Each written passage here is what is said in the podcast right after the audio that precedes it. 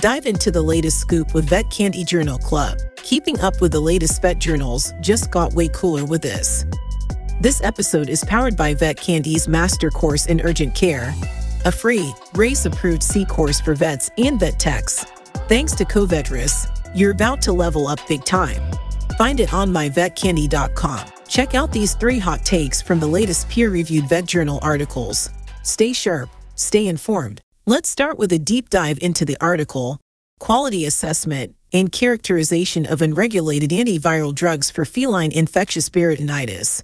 Implications for Treatment, Safety, and Efficacy from the American Journal of Veterinary Research.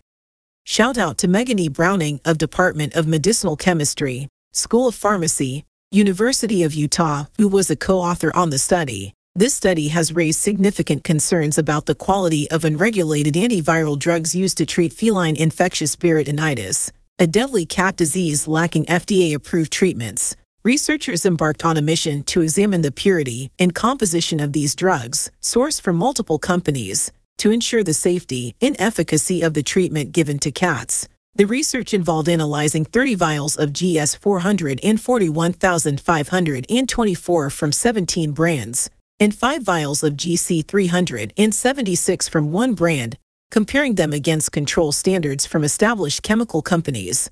Using advanced techniques like high performance liquid chromatography, HPLC, and mass spectrometry, the team conducted a thorough examination of these drugs. The results were startling. While GS 441,524 samples mostly showed consistent purity, some were found to be up to 25% more concentrated than labeled.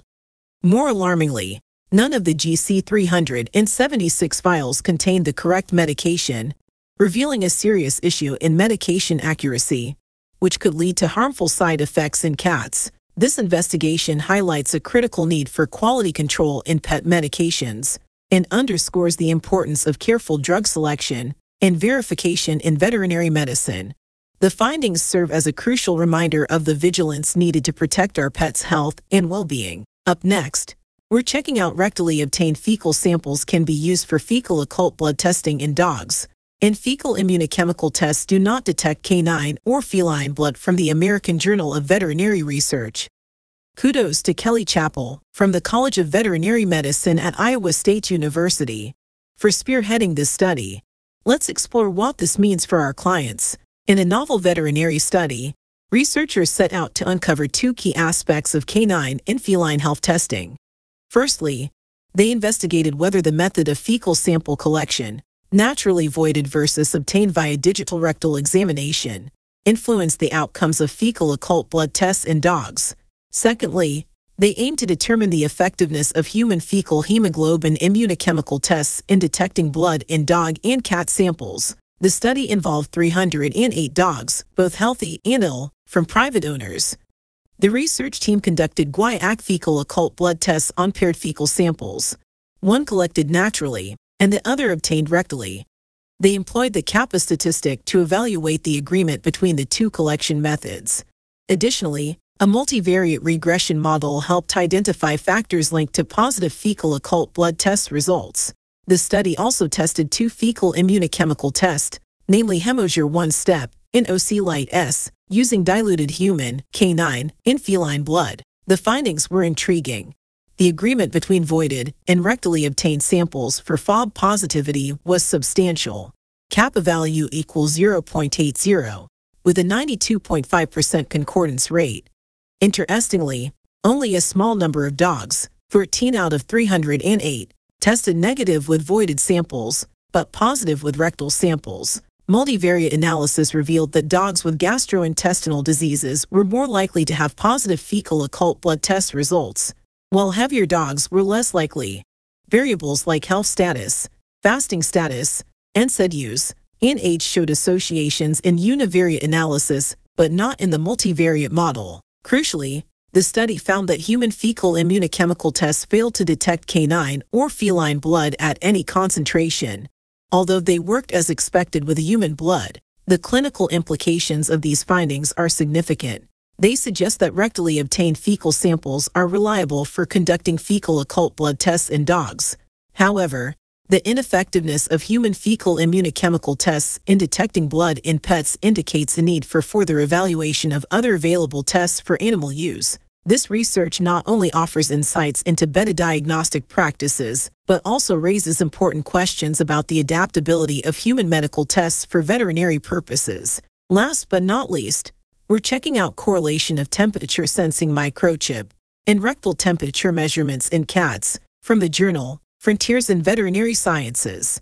Big props to lead author Marta Goig from MSD Animal Health for this intriguing research. Rectal temperature measurement has long been considered the gold standard for assessing body temperature in mammals, including our feline friends. However, this method is not without its drawbacks, particularly for cats, as it can cause stress and defensive behavior. This has led to a growing demand for more stress-free clinical techniques that still provide accurate medical care. A novel approach involves using subcutaneous temperature sensing identification microchips, which not only comply with legal requirements, but also offer measure of subcutaneous temperature. A recent clinical study set out to evaluate the effectiveness of these microchips by comparing subcutaneous temperature with rectal temperature in different cat populations. The study included 58 normal cats, 26 hospitalized cats, and 36 sedated or anesthetized cats. Each cat underwent three temperature readings using both the subcutaneous temperature and rectal temperature methods. The research focused on determining the correlation and differences between subcutaneous temperature and rectal temperature for each individual cat and across each group. The results were promising. A strong positive correlation was found between subcutaneous temperature and rectal temperature across all groups, with correlation coefficients ranging from 0.7 to 1.0, which is statistically significant.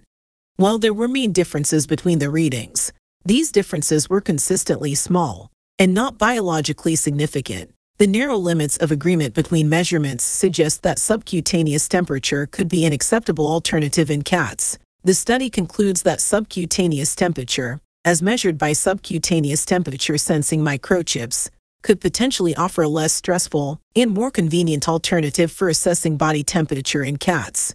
However, it's important to note that this study predominantly involved normothermic animals to fully validate the efficacy of subcutaneous temperature measurements. Further research involving larger groups of cats in varying health conditions is necessary. This would help to better understand trends and assess variation over time, paving the way for more comfortable and stress-free veterinary care. And that's a wrap for this week's Vet Candy Journal Club. Craving the full details from these journal articles, swing by myvetcandy.com or check out the show notes for a link to the full articles. Enjoyed our show? Don't forget to hit that subscribe button to stay on top of the latest vet clinical briefings. Your support means everything to us. Big thanks for tuning in.